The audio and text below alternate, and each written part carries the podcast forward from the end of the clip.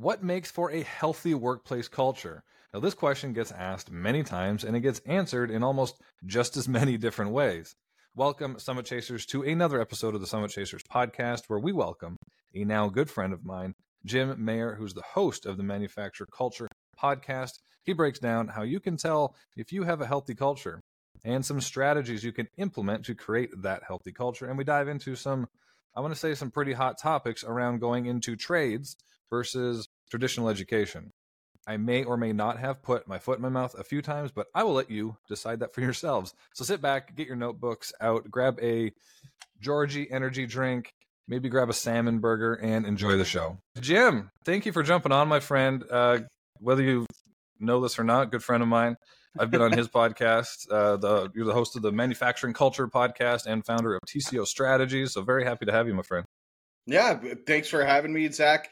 Uh, I've been looking forward to this one uh, all week. Uh, it, it's popped up as a reminder about a week ago, and I said, "All right, I'm excited for this one." I had forgotten that we had booked it, but uh, when the reminder came up, I was like, "Dang, this is going to be great." Well, we had booked you had booked this, like I think we said it because I was on yours about six weeks ago. We were just talking about yeah. that, and and then you booked it, you know, yeah. a month or so in, in advance, and then things happened. So, but it was a nice yeah. surprise because I saw it too. I saw oh, I got Jim today. Yes, like let's let's go. Like, well, it's nice. This is it's gonna nice be a fun you, conversation. Yeah, exactly. Well, it's nice. Like I love talking to everybody. This is my favorite thing. It quickly became my favorite thing about doing these shows is just talking to people, learning, and then just meeting the type of people that you can meet, network with. Yeah. Like I just did an interview Absolutely. with uh, Tom Dusenberry, who used to be, uh, he was the former CEO of Hasbro Interactive. So I oh, interviewed oh the guy that was in charge of my childhood. and I didn't, I didn't know. So I was like, so it's, it's cool, but like those are the interactions that I love. So it, the old saying goes, you should never meet your heroes. And I don't, I'm not saying that he was necessarily one of your heroes, but did he, did he, as somebody who shaped your childhood, did he live up to the billing? More, more than that. Because yeah. I didn't, because when you're a kid, right, you're, you're like, cause he, he helped produce Monopoly. Like he was a He's that guy. I know it was it was amazing. So when I was doing my research on him, you immediately put him on this pedestal. Yeah. So you, uh, and when you do that with people, you start to create your own stories of them. Like he must yep. be larger than life, right? It's, but he is the most humble guy. That's and immediately awesome. he had I had another guest uh, named Liam. His his episode's live in the Startup Success Series, and he is creating a game that helps kids with uh, develop communication. Like if they have communication disabilities, autism, Asperger's, that kind of stuff, yeah. the game helps them develop communication skills. So I was like, this would be like wow. an amazing connection. And right away, Tom very quickly got back to Liam when I connected them, and he's like, "Here's my email. Let's connect. Like I want to help." So it's really so you have a guy That's who's awesome. done that kind of stuff with his life and accomplished that, who then just a random he's on a random interview probably just quite a few of them to then take that and and take that you know Liam under his wing. It's just so cool. So yeah, no. He, long story short, he definitely lived up to it and then some. That's awesome. I love that. I love that story. All right, mm-hmm. cool. What are we going to talk about today, Zach? That's a great question. I was hoping you had that. No, I'm joking. no, that was on my show, man. That, that was, on your show. Oh, sorry, I got, I got the roles were. I got yeah, confused. Yeah. I'm not cutting any of this, by the way. Um, but uh, tell them I might cut a little bit at the beginning, but yeah, that's, that's fine. Um, but Jim, uh, so before we get into the, the meat and potatoes, tell everybody really quickly a little bit a little bit about yourself. Yeah, so uh, I've been in skilled trades or manufacturing uh, for over 20 years. Um, I dropped out of high school, um, or not high school. Sorry, I dropped out of college after one semester, finished high school. Um, I tried college for a semester at Arizona State. It wasn't for me. Um, I was part of the generation that probably uh, should have gone to uh, trade school instead of going uh, to to university right out of high school. Right. Um, so I went and spent a bunch of money for a semester and didn't know what I wanted to do. So I left and started doing odd jobs. Um, one that stuck was construction. I built houses. Um, and that's how I ultimately got into the skilled trades. Uh, worked for a, a distributor of construction supplies after I was done building houses, and uh, that's when I walked in my first machine shop. And man, uh, it was amazing. The sights, the smells, the sounds of a machine shop uh, were quickly in my my blood, and uh, haven't left. And that was yeah about 20 years ago, 2004, when I walked in my first machine shop, and here we are. I've done everything from work with distribution to work on the nonprofit side. Uh, to work for OEMs, uh, making the the tooling and the supplies that that machine shops need uh, to starting my own company. Uh, I did a, uh, my own thing for a couple of years part time on the side, and in 2022 had an opportunity to take that full time, make it into a business, and I've been working to scale that since. And in the process of the last two years, started a podcast, which we've talked about, and you were a guest on the Manufacturing Culture podcast. So it's been a fun journey, man. Um, I've failed a lot along the way, uh, made a lot of mistakes, uh, made some bad choices, uh, people and, and substance wise. Um, and uh, here I am at 45, and I feel like I'm in the prime of my life, man. I'm loving every minute of it. I would agree. You look like you're in the prime of your life, too. Thanks, well, for those of you that are listening, just take my word for it. A little gray the beard, but yeah, salt and pepper. I got I got a haircut once I realized that that I was going to be on this, and it was a video. I got a haircut for this, so I'm all nice and trimmed today for you. No, I I appreciate that. I'm sure everybody else appreciates it too. But that, that, that, you brought up kind of a hot topic was um the trades right now. Yeah, like, there's a big shortage of workers going into trades right now, and I actually yeah. did a I did a talk here in Arkansas. A couple went to a couple schools and talking about, you know, there's other options other than, you know, going and spending a bunch of money getting an MBA and that kind of stuff because that's yeah. you know one of our, um, I don't want to say passion, but it's one of our messages, right? Like you can be successful without spending, you know, Absolutely. getting two hundred thousand dollars in debt. But yep. there's a big, a big shortage of of in people going into the trade. So what have you seen? Where is that at, and what have you kind of seen, especially in the manufacturing industry yeah. or in the world? Um, how has that affected things? Yeah, so um, the skills gap, as we call it in manufacturing, uh, it's existed as long as I can remember in, mm-hmm. in this industry. We've talked about it, right? Um, and uh, the the whole concept behind the skills gap is that by 2030 we're going to be anywhere depending on what study you look at uh, 2.4 to 2.5 million machinists short in this country because the baby boomers are retiring and there aren't enough Gen Xers to fill those roles. And uh, the baby boomers and Gen Xers didn't do a good enough job getting younger people interested in skilled trades. So we're facing this massive, massive machinist shortage, uh, and and it's going to come to fruition uh, as these baby boomers are retiring in the next you know four to five years at this point. Um, so we've got this massive massive shortage. Um, eh, there have been a lot of efforts to get younger and younger kids interested in manufacturing, which is wonderful and definitely needs to continue to be an approach. Uh, but the biggest issue is manufacturers, machine shops, they need people now. They they can't wait until uh, somebody who's in sixth or seventh grade right now is in the workforce, right? Because then you're looking at six to seven years, which again, great for the long term success of the industry, but it's not doing a whole lot to address the issues right now.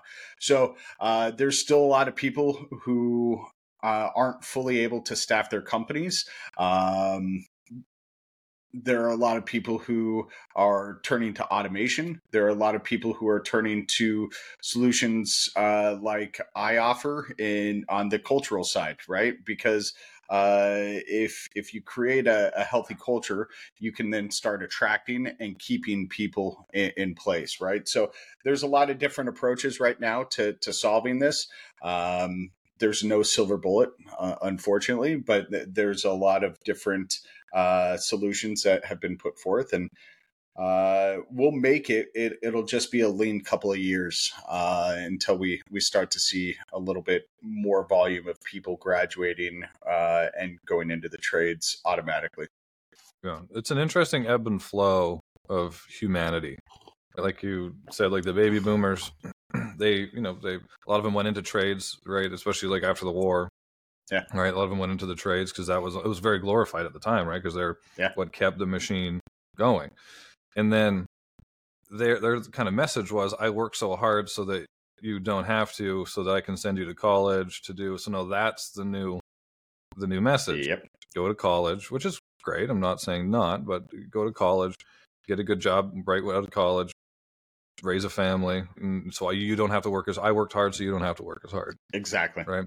But yep, that like this the trades that it keeps it still to this day it keeps the train it keeps the machine going it's that's for all of our parts that's like vehicles uh our our homes like yeah all these pieces were in a like they were manufactured in the the yep. in the industry oil gas say what everything. you want about coal but even everything absolutely everything so if that when that gap happens we're going to have to, in order to keep it going, we're either going to have to have more unskilled laborers in there, so therefore quality is going to go down, or we go to complete automation. And we go to complete automation by the time that next generation who is getting into the trades is in there, now there's not going to be any jobs. Right. It's a very interesting. Go ahead. And I'll take it a step further, Zach. Um, to me, the U.S. was built on the middle class, right? Mm-hmm. Um, and the middle class was built on the backs of manufacturing, right? And mm-hmm. so over the last, I want to say, decade and a half to two decades, we've seen a massive contraction of the middle class. And it follows the same trajectory of the contraction that we've seen in manufacturing in this country. Now, some of that was due to offshoring, right? Mm-hmm. We can't blame parents 100% for the contraction of manufacturing and therefore the middle class in this country because companies got greedy. They were looking for cheaper later, labor and they sent jobs overseas. Um, that led to a lot of the contraction as well, right? So there's a, a multi pronged approach. But in order to truly build the US back into what a lot of people say were our glory days uh, as a country, we have to bring manufacturing jobs back to this country and we have to start staffing those companies with middle class skilled workers and we will get back to a robust place in this country that is as good of or better than we've ever been. Uh, mm. Economic standing. Um, there's there's still some other things that need to you know be ironed out uh, mm. socio uh, wise, but uh, as far as economically, um, we we need to bring manufacturing back to really see this country start to take off in the direction we all want it to. Mm-hmm. This might be an interesting hot take, but it was almost like culturally you know that that middle class skilled worker manufacturing it was almost seen it's almost seen as not sexy oh, whereas in, innovation technology that is very sexy and there was yeah. a great interview and i can't remember if it was on joe rogan's podcast where elon musk was talking about he was talking about the truck i, th- mm-hmm. I believe he was talking about the truck and how designing the truck and and Joe and Joe was really pushing him like how hard was it to design this and getting everything yep. right, you know, the bulletproof glass and all this kind of stuff. That's sexy. It's cool. Mm-hmm. Bells and whistles. But then Elon Musk made a great point that I think needs to get blasted out a lot more. It's that the the truly impressive feat is not the design; it's in how you produce it. It's in manufacturing it. Like yeah. that's where it's like when he said, I think he was using uh, like the invention of the car is not as impressive as the invention of the, the manufacturing plant. Like yeah. that was actually much more impressive, right? So yeah. it's almost like like how can we make it? How can we make manufacturing sexy again, Jim? um, well, what we have to do is we have to show it as a sustainable career pathway, right? And, mm-hmm. and those words alone aren't sexy per se. um, but it can help break generational curses right um, when when we look at disadvantaged communities um, in any city i'm in phoenix and we have multiple disadvantaged communities here locally right um, a job in manufacturing could be a, the difference between a pathway starting at 16 to 20 dollars an hour to getting and getting to 26 to 35 dollars an hour within the first couple years of working versus throwing boxes for Amazon, flipping burgers at Burger King, right? Mm-hmm. The, these are uh, careers that historically or not historically but in the last 20 years or so have been synonymous with each other right that people mm-hmm. have looked at jobs in uh, manufacturing facilities as synonymous with burger flipping and it's not the same thing it's a very skilled job right and so we need to highlight the skilled part of skilled trades, right? Mm-hmm. Uh, so for so long we've focused on the the three Ds, the dark, dirty, dangerous uh, part of manufacturing. We need to get rid of that mindset and start thinking about how these craftspeople are physic, pardon me, physically making things with their hands day in and day out, and that's pretty fucking cool. Pardon my language, but it's pretty fucking cool.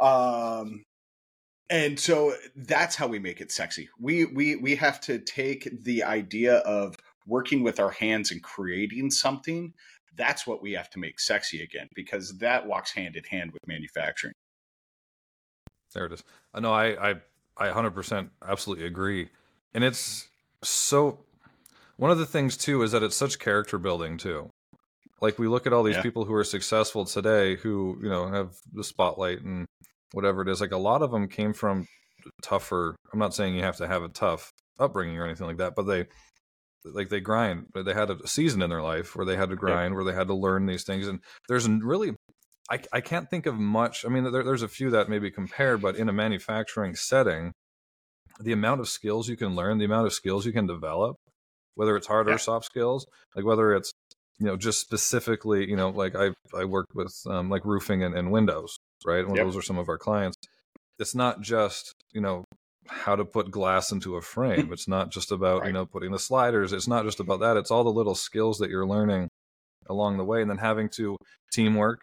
Like I, yep. I don't, I can't think of much else where learning how to work in a team is much more important because if one cog's out of place, everybody else is the, the rest of it's out of place. So like you have to really be able to work together. It has to be on the fly communication. Absolutely. Um, like the, the skills that you can develop, or it's it, really it's insane. And if you whether whether you're just starting out or you want to be you know that to be your career, um, I think the the skills that you develop, just life skills in general that you can develop in that setting is, I mean, it's better than most probably well, yeah, most college degrees. I don't want to put my foot in my mouth too much, but yeah, yeah. Mm-hmm. I mean, uh, college is great. University is great. Let me rephrase that. University is great for some people. Mm-hmm. But the idea that everybody should go to university is asinine. If anything, I mean, we've heard the talk over the last decade or so about free education, free higher education, free college, free university, right? If you want to make anything free, any politician that's listening to Summit Chasers podcast, if you want to make anything free when it comes to higher education, make it a trade school. Make it machinist programs, make it carpentry, make it plumbing, make it HVAC, make it electrical. Because that those are going to be the foundations for future success.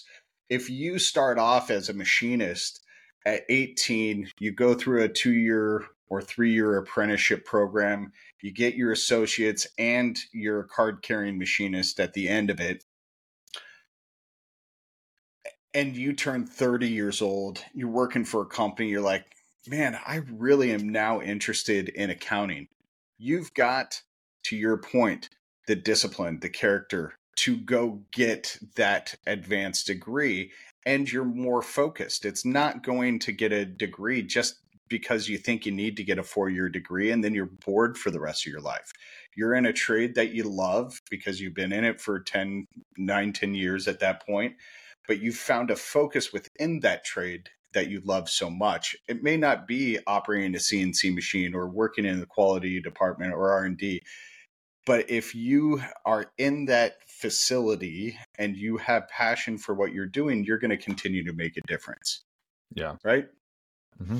No, I and then there's the financial part of it. Like you go oh. to get just using an MBA as an example. I mean, you're a hundred to two hundred thousand dollars in debt.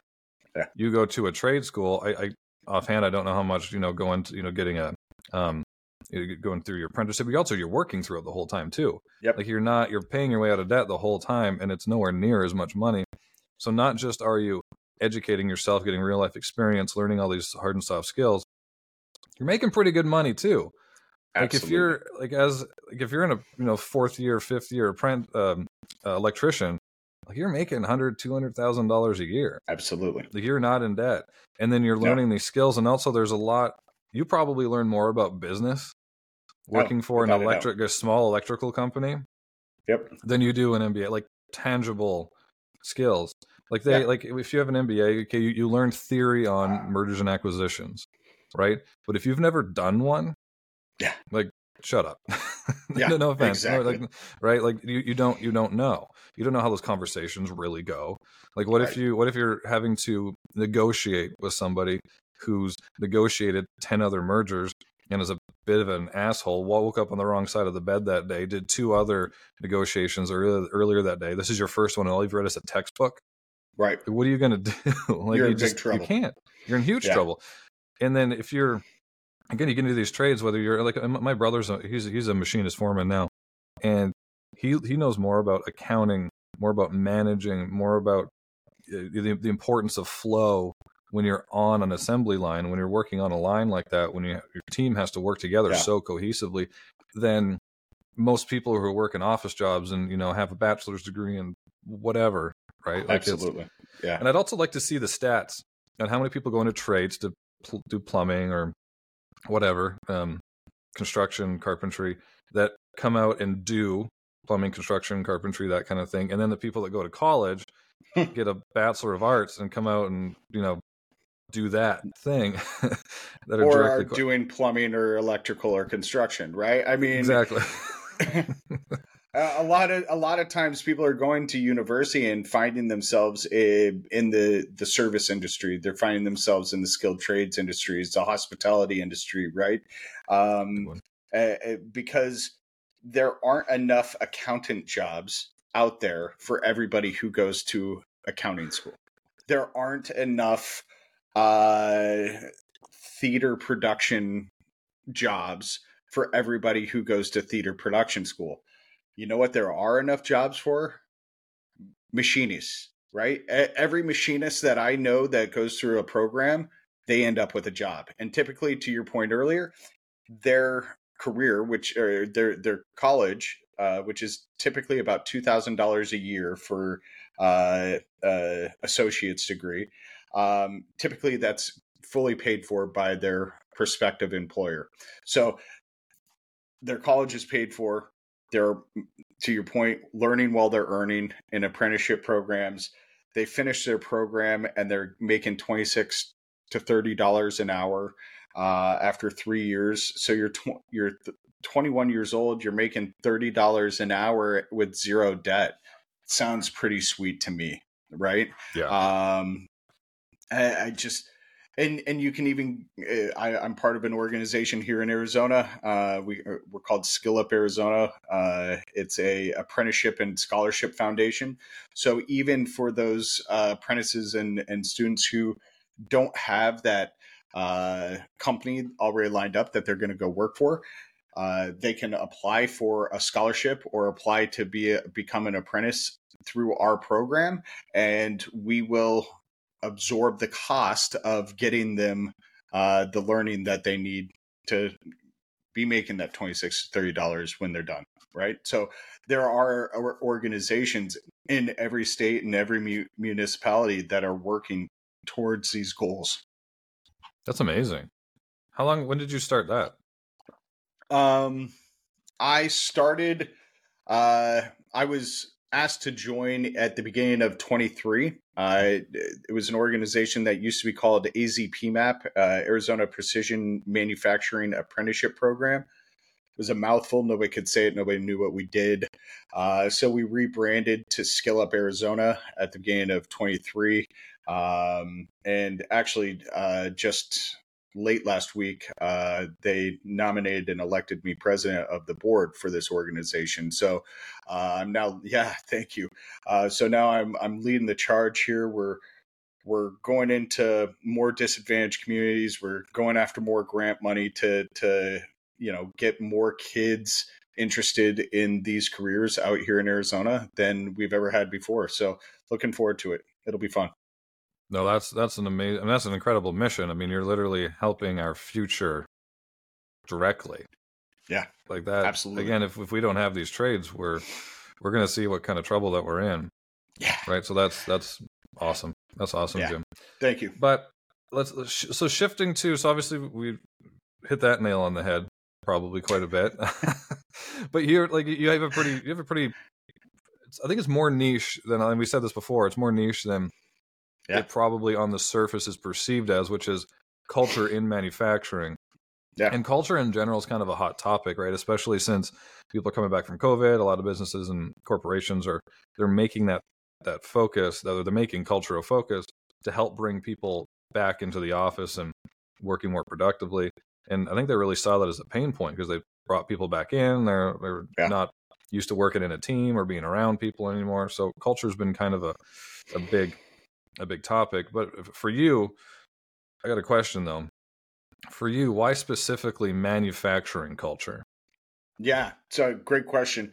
Uh, because I love this industry. I mean, uh, t- going back to how I got into this industry, walking into my first machine shop, um, there's something about the sound that metal makes when it's cutting other metal, right? When when you hear that insert cutting a, a chip uh, on a piece of metal, uh, or the the sounds of the CNC machine, the smell of the coolant when you walk into a facility, just got into my my blood, man. And uh, my wife, as I ended up going back and getting a bachelor's and then a an MBA, um, and you know taking on that debt, but for for a purpose. Um, it, my wife always said that she she asked me if if manufacturing was a r- best route to utilize these skill sets that I had developed, right? And I I've told her then, and I'll tell her now if she were to ask. She doesn't bring it up anymore, but if she were to ask it, this industry is in my blood. I, I can't not try and make this industry better. I believe in what I've said earlier on this in this earlier segment, right? Uh, manufacturing built the middle class, and the middle class built this country, and and mm. so I didn't serve in the military. I'm not rich enough to financially support programs. So the way that I am able to serve my country, my neighborhood, my locality, my region, whatever, is by serving uh, as an ambassador, as an advocate for the manufacturing industry. I will tell anybody until I'm blue in the face uh, about jobs in this industry. Um, so while culture could have been taken more broad uh, as a concept, I really wanted to focus on the idea that manufacturing can be the robust industry that it needs to be. Beautiful. Was there a problem that you specifically identified in manufacturing that culture could ultimately either fix or alleviate? Well, yeah. I mean,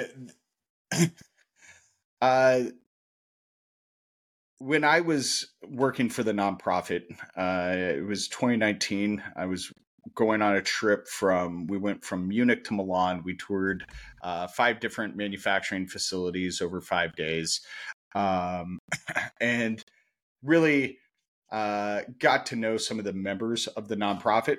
Uh, we didn't take everybody; it was a limited trip, right? But the ones that were there, uh, I heard a lot of the, and this was pre-COVID. Uh, nobody wants to work. can't find anybody.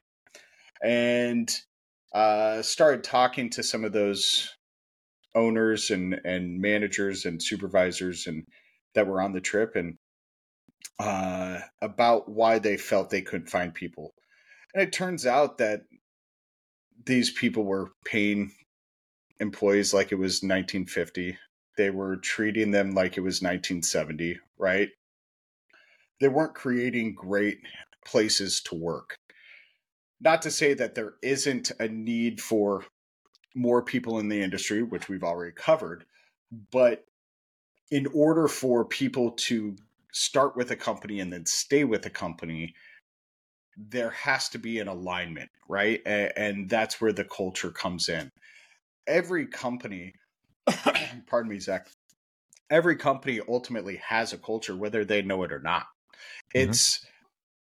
Not my job to judge whether a company's culture is healthy or not, because culture is based on the alignment of values between the organization and the individual employee. So, what may be super healthy to me may be super toxic to you, and vice versa, right? It's all on how we act individualistically and how our individualistic values align with whatever companies are out there. So, my job again isn't to judge hey uh, manufacturer xyz you've got a horrible cut culture my job is to say hey manufacturer xyz you've had 40% turnover do you know why that is no? Okay. Well let's walk through. Do you have a defined mission vision and values right? Because that is that bedrock to creating that whole healthy culture. Uh, do you do exit interviews? Do you do you know how is your onboarding process? There's a litany of things that create a culture within that framework right? But ultimately starting with do you have a mission vision and values? That's that's a way to go. Mm-hmm. that's a great place to start. Yeah. Because then you know where you're pushing everybody and everybody knows where they're being led. If you yeah. don't have a north star then they're they're just there. Now they come to work and all in their mind all they're doing is i'm drilling this hole or i'm doing this. I'm there's no Absolutely. team cohesiveness and actually since the last time we talked i um kind of had a bit of an epiphany when it came to like manufacturing culture specifically because again i was so fast it's so it's so specific. But yeah. it really is again i'm not i'm canadian so i'm not a huge no i'm not very knowledgeable on football but it's almost it's very much like a football team.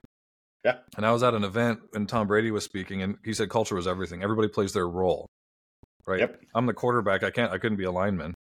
Yep. We're both equally as important though i couldn't be the Absolutely. running back right a running back couldn't be a lineman right or whatever whatever it is right do all the analogies you guys want you guys know football mm-hmm. better than me but when you're in, in everyone has to play everyone has a role to play right? And and they have their strengths, they have their weaknesses, and you try to mitigate the weaknesses, play to your strengths. But just like a football team, you have a everyone has the same goal. At least they should. Just to yeah. win a championship, win the game, support the team, do what's best for the team. And then in, in manufacturing, where it's similar to football, where that starts to fall apart is when somebody cares about their stats more than the outcome the team creates. Yep. Right. So, it, but it all starts with aligning. Starts with the leader, Yep. Aligning everybody on that kind of that North Star sort of things. And you kind of answered. Sorry, go ahead. Go ahead. Well, I was just going to expand on that. It, it's very similar to that, right? But lives can be at stake, right? So the difference between a football team and manufacturing is a football team isn't making parts that go in in an airplane 30,000 feet in the air or a mile below uh, sea level or, uh, you know, into vehicles that we transport our children in every day. If we don't show up in manufacturing and are on our A game every day, we we can put lives at risk depending on what industry we're in right there's medical device manufacturing there's auto there's aerospace there's defense all of that if you have a bad day in, manu- in, in on a football field you throw an interception, you lose a playoff game, the world continues, right? Mm. You have a bad day in manufacturing, you can potentially put lives at risk, right? So yeah. it's really super important for these companies to define that mission, vision, and mm-hmm. values. To get people to show up at their best every day because lives can be at risk.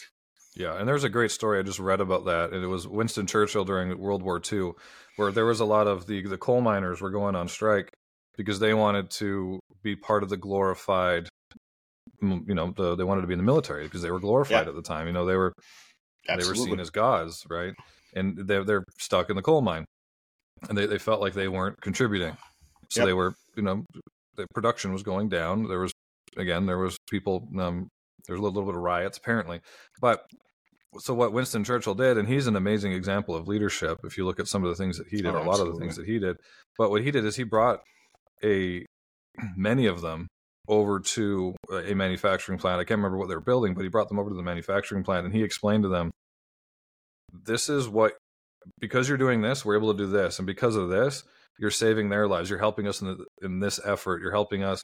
And if we don't, this is what could happen. Yeah. This is the outcome. If you guys don't do what you do, you guys are running the ship. And if you yep. guys, if this fails, we all fail.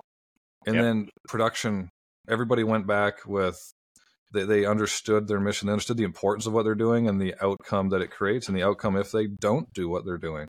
Right. So yeah. I think that's a great example of what you just alluded to of if as long as they like you have to have that in the forefront this is the outcome that you're creating and this is what could happen if we fail yeah and, mm. and let's let's be real everybody fails right um, failure is inevitable. It, it's a certainty in life. Nobody's perfect 100% of the time.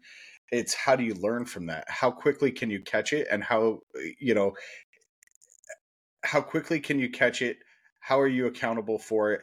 And how quickly can you learn from it, right? Mm-hmm. Uh, because if you don't catch it before it goes to the OEM, if you're a you know tier two machine shop if it if you don't catch that failure until it makes it to the OEM then it could go into a vehicle right let's use auto manufacturing as an example if you catch it in your facility but you don't take accountability for it if you don't take responsibility for it then it can still end up going out because nobody may not know that you've made a bad part right? And how quickly are you learning from it? That's how that's defining your character and and how are you able to grow from mistakes that you make instead of beat yourself up uh, and, and say oh I, I made the mistake uh, are you able to say okay i should have approached the the work piece from this angle with this feed and speed instead of this one and put those notes into the system mm-hmm. so you don't make the same mistake the next time right yeah uh, that's that's so we can't we can't harp on the fact that failure is bad because then people won't want to get into this trade either.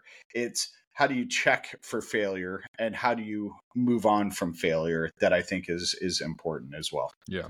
I think it's only it's well I mean it's only failure if you don't learn from it, but I think eh, especially in manufacturing when the stakes are higher it's only a failure if you don't have a process on which you learn from the failures, in which you implement the improvement yeah. upon the the failure. I think like you can learn you can learn from. It. It's like, oh, I'm not going to do that again. okay, but now what's the process so we don't? Like what exactly. what's the what's the documentation? Who has to get involved? What's who? What kind of conversation? Who, makes the decisions and all this yep. kind of stuff? So having it when you're in a manufacturing setting and you're running a plant, it's okay. We identified a failure. Now, what are my what's my process to identify what's the cause of it and then what's my Absolutely. process to make sure it doesn't happen again so we can get back to that because i mean the goal really I mean, what's the six sigma it's like 99.997 or 996 percent success yep. How can i make that 998 exactly how can i make it nine nine? Right. It's, yep. It's, and then that could be the difference right between one yep. in a thousand and one in ten thousand yep right? absolutely so what you kind of alluded to this that like it's none of our business to identify what is healthy culture for this company and this company, especially if they're so yep. different, right? But based on a lot of your conversations, because obviously this is the uh, you know the root point of your your podcast, but based on the, the conversations you've had, the people you've had on, what is what is like a good or a few good main indicators that like okay, this company has a healthy culture, even though it might be different than this one, but it's still for this company, this is a healthy culture. Yeah, so uh, a couple of things that always jump out at me when I walk into a facility, right, is um, a uh, are the machinists or machine operators, if it's not a, a, a precision machining shop, um, are the operators or machinists uh, able to interact with guests?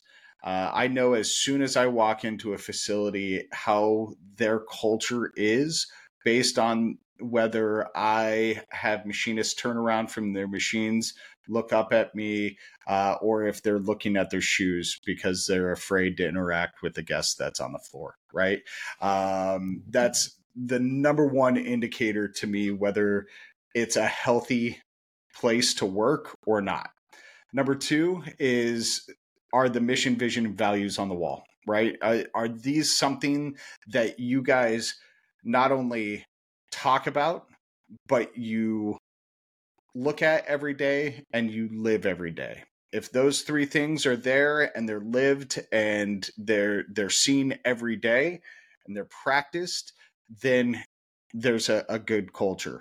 The third thing I look for, uh, I I always look at the bathrooms at manufacturing facilities. How clean are the bathrooms?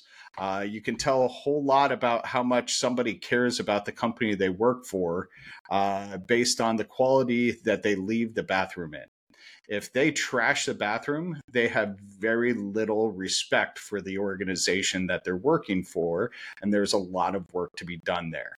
If the bathrooms are clean and tidy and people are willing to clean up after themselves, then there's a pretty good culture there, right? And those are just surface level what I look to kind of gauge how deep I need to dive into cultural conversations. If I walk into a facility and machinists are high fiving me as I walk in the door, and there's mission, vision, and values everywhere, and the bathrooms are clean. I take a much different approach than the opposite scenario, mm-hmm. right? Gotcha. At that point, you're playing more defense. How do we keep this and how do we grow this, as opposed Absolutely. to how do we create it? Mm. Absolutely.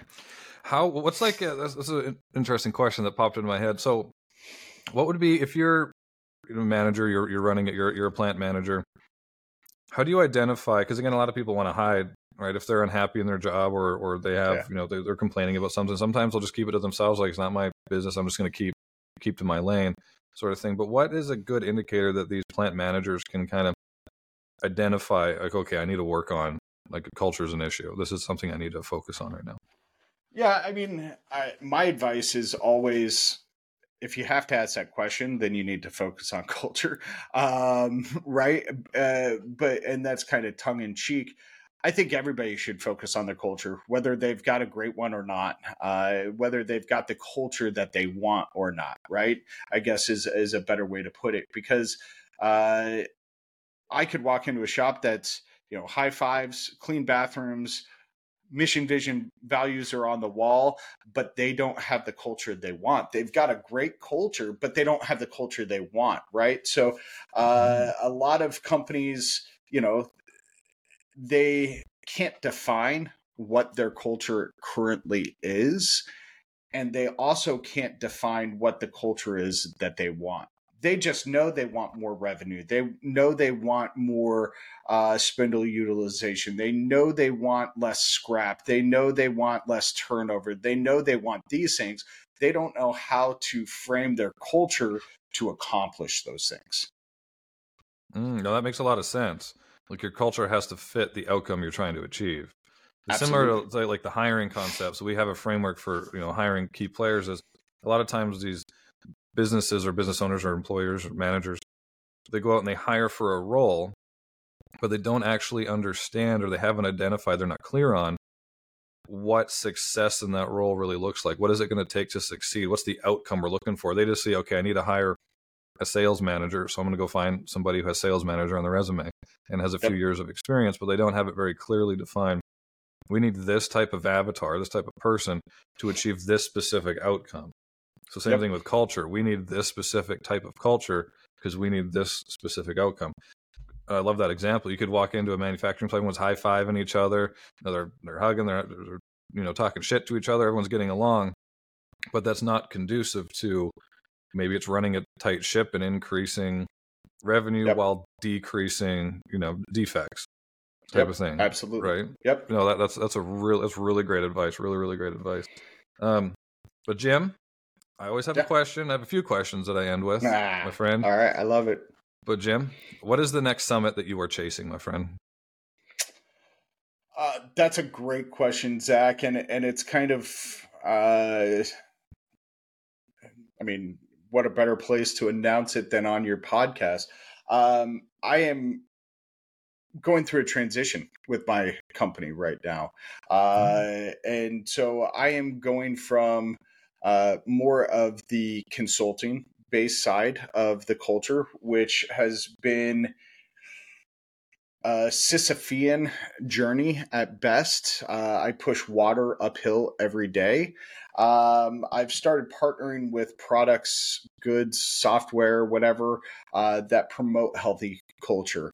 And so I'm really pouring a, a lot more effort into being a solutions provider. Um, that being said, the summit that I'm chasing, Zach, uh, is to scale that to the point where I can do the podcast more full time. That's the summit that I'm chasing. Mhm. I uh, have found so much joy in creating the content that I create and the impact that it's having on the people who listen and watch and read now uh, that I want to get my world to where that's what I'm working on full time, where I'm devoting more of my time to that than uh, the the other stuff. I love it. And anything we can do to support that, we got you. That's amazing. man. Identifying Love it. what you truly want to do and the passion for it, get the plan and go for it. Yeah. I love it. But where can everybody find you? Take 30 seconds, take a minute even. Plug plug away, my friend. Uh, awesome. So yeah, I can be found uh, tcostrategies.com. Uh, that's the solution side. I'm going to say it instead of the consulting side. It's the solution side of what I do. Um, you can find everything from apprenticeship programs to uh, learning continuums to uh, software platforms to assessments uh, and LMS trainings right there on the TCO Strategies website. Uh, you can find me at the Manufacturing Culture Podcast website.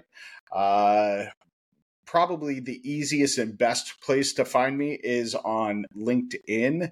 Uh, I am there as James parentheses Jim Mayer. Um, just because I've gone by both professionally in the last decade, I felt the need to have both of them on there, right? So um, that's the easiest place. Uh, you can always just send me a, a good old fashioned email, jim at manufacturingculturepodcast.com. Uh, and yeah, looking forward to uh, to connecting with anybody who listens to this. If anybody listens to this and wants to reach out, please do.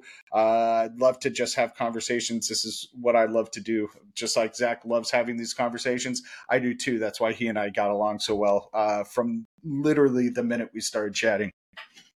Yeah, it didn't take long. It didn't take No, long, Jim. not at all. No. But we will link all of that below. Uh, check out his podcast. I was on it. He has a lot of other great episodes on there. And again, we'll link all those things below. Let's blow up his podcast so he can start focusing on his passion projects. Jim, thank you so Do much for being here. Thank you, Zach. Appreciate it, buddy. Thank you for watching this episode of the Summit Chasers podcast. I really hope that you enjoyed, you were inspired, you learned something that you can use to go and chase whatever your next summit may be. Be sure to like and comment your takeaways from the episode below. Also, follow us on all social media platforms under Summit Chasers Network. And if you're watching this on YouTube, be sure to turn on your notifications so you can be notified when we drop new content like how to videos, business best practices, motivation, and personal development strategies. And until next time, keep chasing your summit. I'll see you on the next one.